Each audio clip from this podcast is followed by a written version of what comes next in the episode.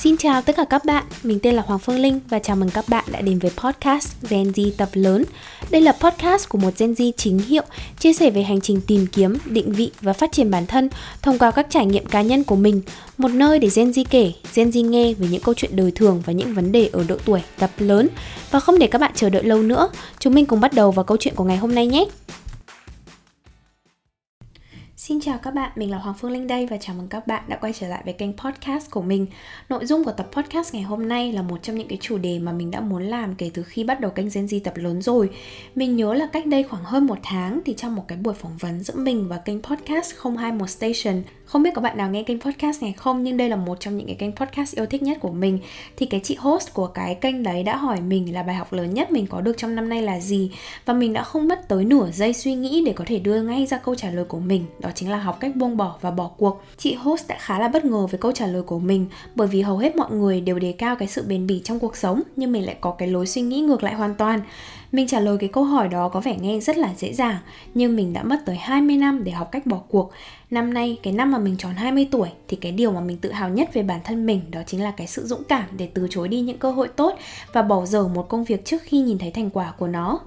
mình quyết định lên cái tập podcast này cũng vào đúng cái thời điểm mà mình vừa mới từ chối một cơ hội mà bản thân mình tự đánh giá là rất tốt. Nếu các bạn đã nghe cái tập podcast số 6 về cuộc trò chuyện giữa mình và một anh mentor thì mọi người cũng biết là mình đã từng có một buổi đi pitching ý tưởng dự án cho anh đó. Nhưng mà thay vì bàn luận về dự án mà mình đề ra thì anh ấy đã khuyên mình nên cân nhắc lại con đường sự nghiệp của mình trước khi bắt tay vào một cái dự án mà có thể nó không đem lại giá trị cho bản thân mình gì cả sau cái buổi trò chuyện ngày hôm đấy thì mình phần nào đã xác định được cái ý tưởng đó nó sẽ bỏ ngỏ hoặc mình cũng sẽ không thực hiện cái dự án đó trong một khoảng thời gian gần. Anh ý thì cũng không quá là quan tâm hay bận tâm đến cái dự án đấy nhưng mấy ngày hôm nay thì anh ấy đã nhắn tin và hỏi là liệu mình có thể cùng anh ấy thực hiện dự án đó hay không. Nếu mình có thời gian thì mình sẽ làm quản lý dự án và lên kế hoạch cho cả dự án đó luôn. Một vị trí không thể nào có thể tuyệt vời hơn. Nếu không có đủ thời gian thì mình có thể chịu trách nhiệm liên quan đến mảng management còn giao tinh, chính là cái nghề nghiệp mà mình từng ước mơ mình có thể làm được. Nghe đến đây thôi thì mình chỉ muốn nhảy cẫng lên luôn vì dường như là mình đang có cơ hội trong mơ ngay ở trước mắt mình nếu mình là mình của ngày xưa thì mình chắc chắn sẽ không cần suy nghĩ gì nhiều và mình sẽ ngay lập tức đồng ý luôn. Nhưng lần này thì mình đã hỏi anh ấy rất kỹ về quy mô dự án cũng như là khối lượng công việc để có thể cân nhắc mình đã chắc tới 80% là mình sẽ nhận công việc đó rồi, nhưng mình đã ngồi tuần ngần cá một buổi chiều và nghĩ kỹ về định hướng của bản thân. Sau buổi trò chuyện với anh ấy lần trước thì mình dường như đã xác định được là mình sẽ gắn bó với ngành nhà hàng khách sạn trong thời gian tới, đảm nhận vị trí quản lý và còn đặt ra rất nhiều các mục tiêu cho con đường này. Mình cũng quyết định sẽ tạo ra những cái dự án cá nhân mới cho riêng mình nữa. Management còn giao tinh dường như không còn nằm trong bản kế hoạch ngắn hạn của mình. Nếu mình nhận cái dự án mới này với vai trò là một người quản lý, mình lại có công việc full time cũng là quản lý, học thêm một khóa học về rượu vang, làm bốn dự án cá nhân khác nhau thì liệu có cái nào nó ra đâu vào đâu không? Chắc chắn là không rồi. Nếu mình làm thì mình cũng sẽ chỉ bỏ mỗi một công việc một chút công sức thôi, rồi sẽ chẳng có cái gì đi đến đâu cả. Mình cũng đã có hướng đi của riêng mình. Nếu bây giờ nhận thêm cái công việc này nó chẳng liên quan gì đến cái định hướng của bản thân mình, thì rồi một ngày mình cũng sẽ rơi vào cái trạng thái mông lung không biết mình muốn đi đâu, về đâu. Từ việc chắc chắn 80% là mình sẽ nhận công việc đấy, mình quay ngoắt 180 độ và nhắn tin từ chối anh ấy luôn. Nghe kể ra thì cái quyết định này nó khá là đơn giản, Nhưng nó là một cái cuộc đấu tranh tư tưởng không hề nhỏ đối với mình. Bởi đó là một cơ hội tốt mà. Ngày xưa mình lúc nào cũng sợ là mình sẽ bỏ lỡ một cơ hội tốt. Đến lúc chẳng còn cơ hội nào tốt hơn thì mình sẽ cảm thấy rất là tiếc. Nên lúc nào mình cũng sẽ cố gắng làm hết mọi thứ. Có bao nhiêu cơ hội là mình vơ hết vào người Bởi đơn giản là mình rất là sợ. Mình sợ cái việc bị tuột mất cơ hội. Mình sợ nếu không có cơ hội đó thì mình sẽ không thành công. Mình nghĩ việc từ chối cơ hội chẳng qua là do mình lười Chứ không phải do mình không thể làm được mình đã từng sống theo chủ nghĩa là say yes trước rồi sẽ tìm kiếm cách làm sau. Mình đã từng rất tự hào về cái mindset đó và mình biết là đó cũng là lời khuyên của rất nhiều người thành công dành cho chúng mình. Đó là khi mà chúng mình không dám chắc là chúng mình có thể đảm nhiệm một công việc nào đó không. Mình có đủ thời gian để đảm nhận nhiệm vụ mới không? Thì mình cứ nói có trước rồi mình sẽ quyết định và tìm ra hướng giải quyết cho những cái khúc mắc của mình sau. Đúng là mình đã áp dụng cái cách này trong suốt thời gian qua và mình đều đã có thể hoàn thành tốt những công việc mà mình đảm nhiệm và có thể cân bằng thời gian để có thể làm tất cả mọi thứ. Nhưng hệ quả là gì? Chính là việc mà mình bị mất phương hướng vì mình làm quá nhiều thứ, cái gì cũng làm được, nhưng mà chẳng cái gì chuyên sâu cả. Cái hệ quả tiếp theo là mình không thể nào làm mọi việc một cách xuất sắc vì quỹ thời gian của mình bị chia ra quá nhiều mảnh cho quá nhiều công việc cùng một lúc. Khi mà mình dần nhận ra được cái hệ quả của việc tham công tiếc việc, thì mình mới dần nhận ra một điều, mình phải học cách từ chối cơ hội. Mình bắt đầu nhận ra bài học này từ đầu năm nay, nhưng nó là một cuộc đấu tranh tư tưởng rất lớn vì những cơ hội tốt rất khan hiếm mà chẳng mấy ai đủ dũng cảm để bỏ đi một cơ hội trước mắt để nhận về 0% cơ hội thành công. Chúng mình luôn nghĩ rằng, ừ thì ít nhất có cơ hội này thì mình cũng có một công việc gì đó, nếu không thành công 100% thì ít nhất cũng phải được vài phần trăm. Nhưng nếu mình từ bỏ cơ hội đó thì mình sẽ nhận về cơ hội thành công là 0%. Từ đó ai cũng coi cái câu chuyện tìm kiếm cơ hội và chấp nhận cơ hội như một lý tưởng sống luôn ý. Nhưng có bao giờ bạn nghĩ theo chiều ngược lại chưa? Nếu bạn bỏ một cơ hội tốt thì có thể cơ hội tốt hơn sẽ đến với bạn. Giống như việc bạn bỏ đi 90% cơ hội thành công để chờ tỷ lệ chỉ có 10% một cơ hội tiếp theo sẽ đến. Nhưng đến khi cơ hội tốt hơn đến rồi, bạn sẽ bỏ ra 100% công sức của mình vào đó thì có thể tỷ lệ thành công của bạn sẽ vượt bậc hơn hẳn cái việc bạn chọn cái cơ hội tầm tầm trước kia. Nó là một cái cú đánh cuộc nhưng nó rất là xứng đáng và sau khi bạn từ chối cơ hội đầu tiên đến với bạn để chờ đợi một cơ hội khác trong vô vọng, đến khi cơ hội thứ hai đến rồi thì bạn sẽ nhận ra là thực chất cơ hội đầu tiên nó không hề lý tưởng như những gì bạn từng nghĩ. Mình sẽ lấy ví dụ của bản thân mình để cho các bạn có thêm niềm tin. Thì vào cái năm mà mình chuẩn bị bắt đầu cái kỳ thực tập thứ hai thì mình đã nhận được một cái lời mời từ trường rất là hấp dẫn hồi đó ước mơ của mình là được trở thành một guest service agent. Tiếng việt đơn giản hơn là một lễ tân khách sạn thôi. Ở việt nam thì nghe lễ tân khá là tầm thường, nhưng với các bạn sinh viên ngành khách sạn và là một sinh viên nước ngoài thì công việc lễ tân ở bên này không phải ai cũng có được khi mà chưa có kinh nghiệm.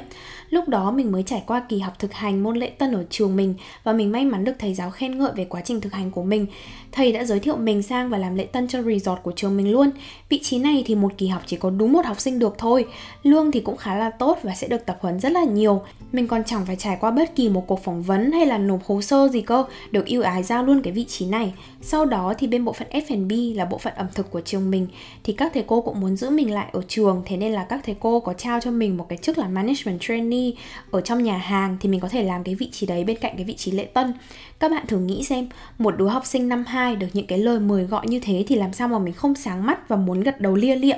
Nhưng vào cái thời điểm đấy thì mình cũng có nộp đơn xin việc ở một khách sạn khác ở dưới Sydney mình đã mất rất nhiều tuần để quyết định xem xem là liệu mình có muốn từ chối cơ hội ở trên trường để chờ cơ hội được xuống Sydney hay không. Vì trường mình thì ở trên núi nên là phần nào công việc cũng có phần thoải mái hơn so với thành phố nhộn nhịp như Sydney. Chưa kể là mình lại được các thầy cô rất là yêu ái và mình cho rằng cái sự yêu ái đấy là một cái comfort zone của mình. Mình sẽ không thể nào phát triển nếu mình cứ ở mãi trong môi trường mà lúc nào cũng được yêu ái và không có bất kỳ một cái thách thức gì lớn. Và cuối cùng, sau bao nhiêu cái sự thuyết phục thì mình cũng vẫn dũng cảm từ chối cái cơ hội ở trên trường. Đúng lúc mà mình từ chối cơ hội ở trên trường thì cũng là lúc mà mình nhận được công việc ở dưới Sydney. Mình xuống đến Sydney rồi, mình vẫn cảm thấy tiếc những cái cơ hội mà các thầy cô đã cho mình ở trên trường. Nhưng mà quyết định rồi mà, đâm lao thì phải theo lao thôi, chứ còn than thở gì nữa đến lúc mình xuống Sydney thì mình cũng làm trong front office, nó cũng là lễ tân thôi ấy. Thì mình mới sực tỉnh ra là mình không thật sự thích cái bộ phận lễ tân như những gì mình tưởng. Lúc này thì ngay lập tức mình đã phải tìm lối thoát và tìm một công việc khác cho bản thân mình. May mắn là mình được nhận vào một nhà hàng startup. Mình đã thiết kế nhà hàng đó và nhanh chóng trở thành trợ lý quản lý cho nhà hàng đó. Đó là một cái cơ hội mà mình coi nó là cơ hội đổi đời của mình luôn ý. Đó, khi nhìn vào đây thì các bạn mới thấy nếu mình chấp nhận cái cơ hội ở trên trường thì mình chắc chắn đã tuột mất cái cơ hội mình được tự tay xây dựng một nhà hàng vào năm mình 19 tuổi thì đây là một cái trải nghiệm khá là thú vị và mình đã từng làm một cái video trên YouTube để chia sẻ lại cái hành trình này. Nếu bạn nào quan tâm thì mình có để link ở phần show notes để các bạn có thể xem nhé. Thì đó là lần đầu tiên mà mình nhận ra rằng là đằng sau việc từ chối một cơ hội tốt sẽ là một cơ hội tốt hơn đang chờ đón mình. Tiếp tục thì vào đầu năm nay mình đã lọt được vào vòng tuyển của Isaac là một cái tổ chức sinh viên quốc tế rất là lớn mà mình đã từng ước mơ được trở thành thành viên từ khi mình còn đang học cấp 2. Nhưng sau bao nhiêu đêm nằm nhìn trần nhà và chăn trở suy nghĩ thì mình đã từ chối cơ hội đó. Thay vào đó thì mình đã tập trung vào công việc chính của mình, đồng thời là làm YouTube khi mình có thời gian rảnh. Cũng không lâu sau đó thì cái kênh YouTube của mình đã trở nên viral với lượt tăng trưởng là 2000%. Nếu hồi đó mà mình tham gia vào cái tổ chức đó thay vì là tiếp tục làm YouTube thì mình nghĩ là mình đã không có được con số 50.000 subscriber trên YouTube ở thời điểm hiện tại và nhiều khi cũng còn chẳng có cái kênh podcast này nữa cơ. Chắc hai ví dụ như thế cũng có thể giúp các bạn thấy được giá trị của việc từ chối rồi đúng không nào? Từ chối nó đã khó, nhưng với mình còn có một cái khó hơn thế nữa, đó chính là từ bỏ. Theo định nghĩa của mình thì từ chối là khi mà bạn nói không với một cơ hội, một công việc, một nhiệm vụ trước khi bạn bắt đầu nó. Còn từ bỏ là khi mà bạn đã bắt đầu công việc đó rồi nhưng bạn dừng lại trước khi bạn thấy kết quả. Vào tầm tháng một năm nay thì mình đã nằm trằn trọc suy nghĩ và tâm sự với chị mình về định nghĩa bền bỉ của bản thân mình.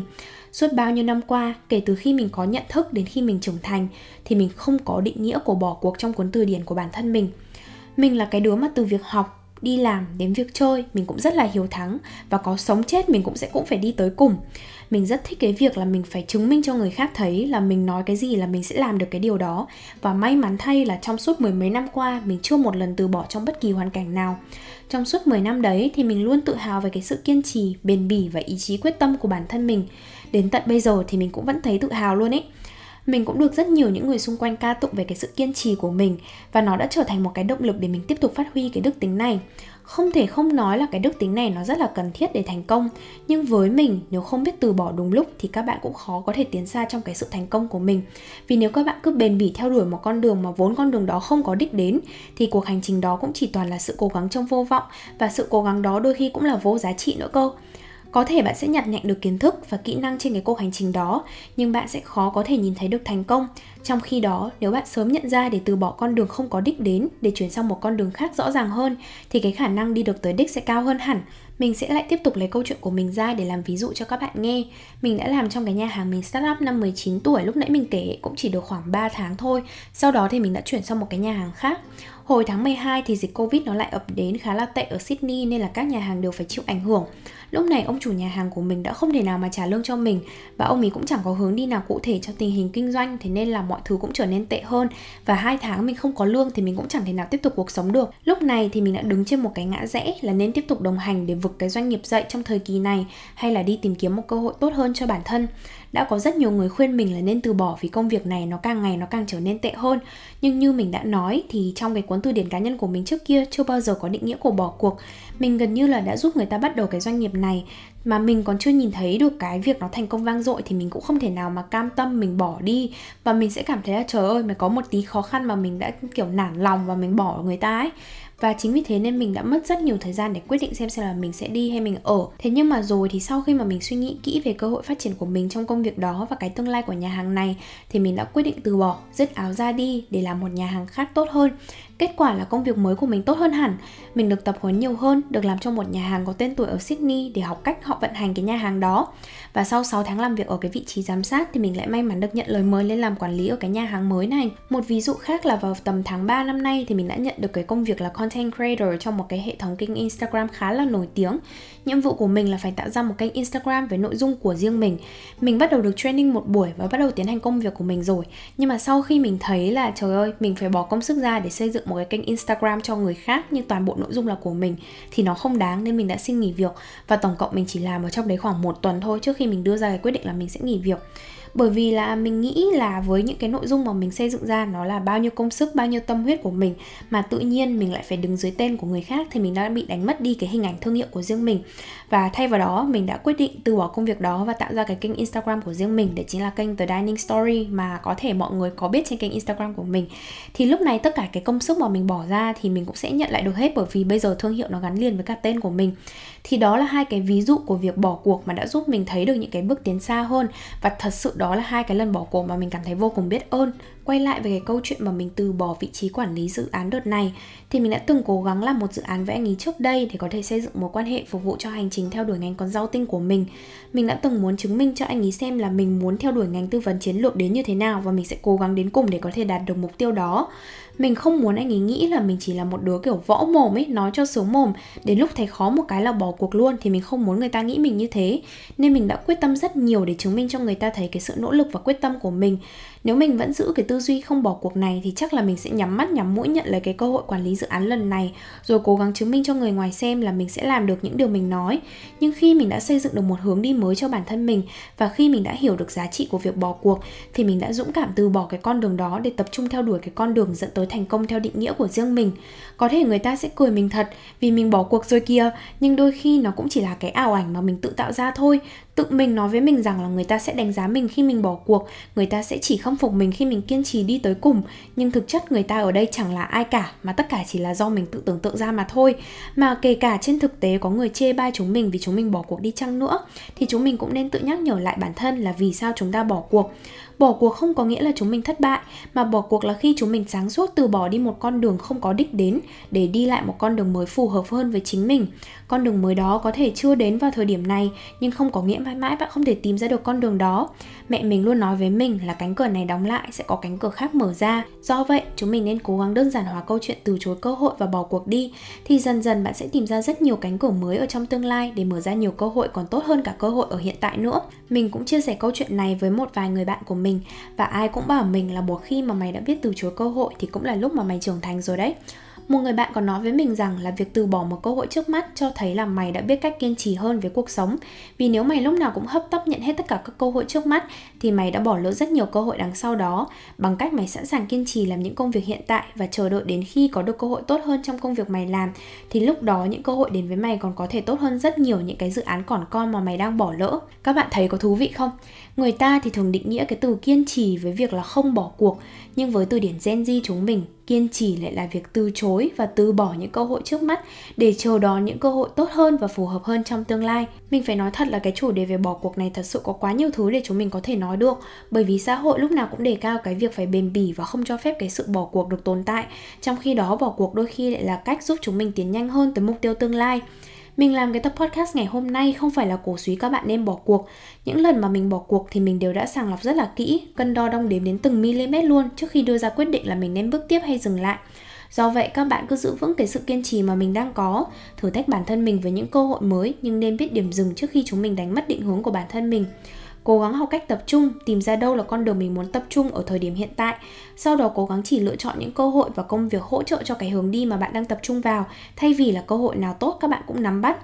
Ở mỗi một thời điểm trong cái hành trình phát triển của bạn, thì các bạn hãy viết ra cái định nghĩa của con đường bạn muốn đi. Từ đó các bạn sẽ suy ra được cái định nghĩa của một cơ hội tốt và phù hợp với tiêu chí của bản thân là gì khi đó bạn mới có thể dễ dàng từ chối những cơ hội tốt nhưng không phù hợp để thật sự tập trung vào những cơ hội vừa tốt vừa phù hợp cho bản thân mình. Các bạn nên nhớ rằng, một cơ hội tốt nhưng không phù hợp với bạn thì dù bản thân cái cơ hội đó có tốt đến thế nào đi chăng nữa thì cơ hội đó cũng không tốt với bạn. Và đó là nội dung của tập podcast ngày hôm nay. Mình nghĩ là tập podcast ngày hôm nay tương đối dài so với thời lượng trung bình trên kênh podcast của mình. Cảm ơn các bạn đã kiên trì để có thể nghe hết cái tập podcast siêu dài này. Và thôi thì mình sẽ kết thúc cái tập podcast của mình tại đây. Xin chào và hẹn gặp lại các bạn trong những tập podcast tiếp theo trên kênh Gen Z tập lớn. Bye bye!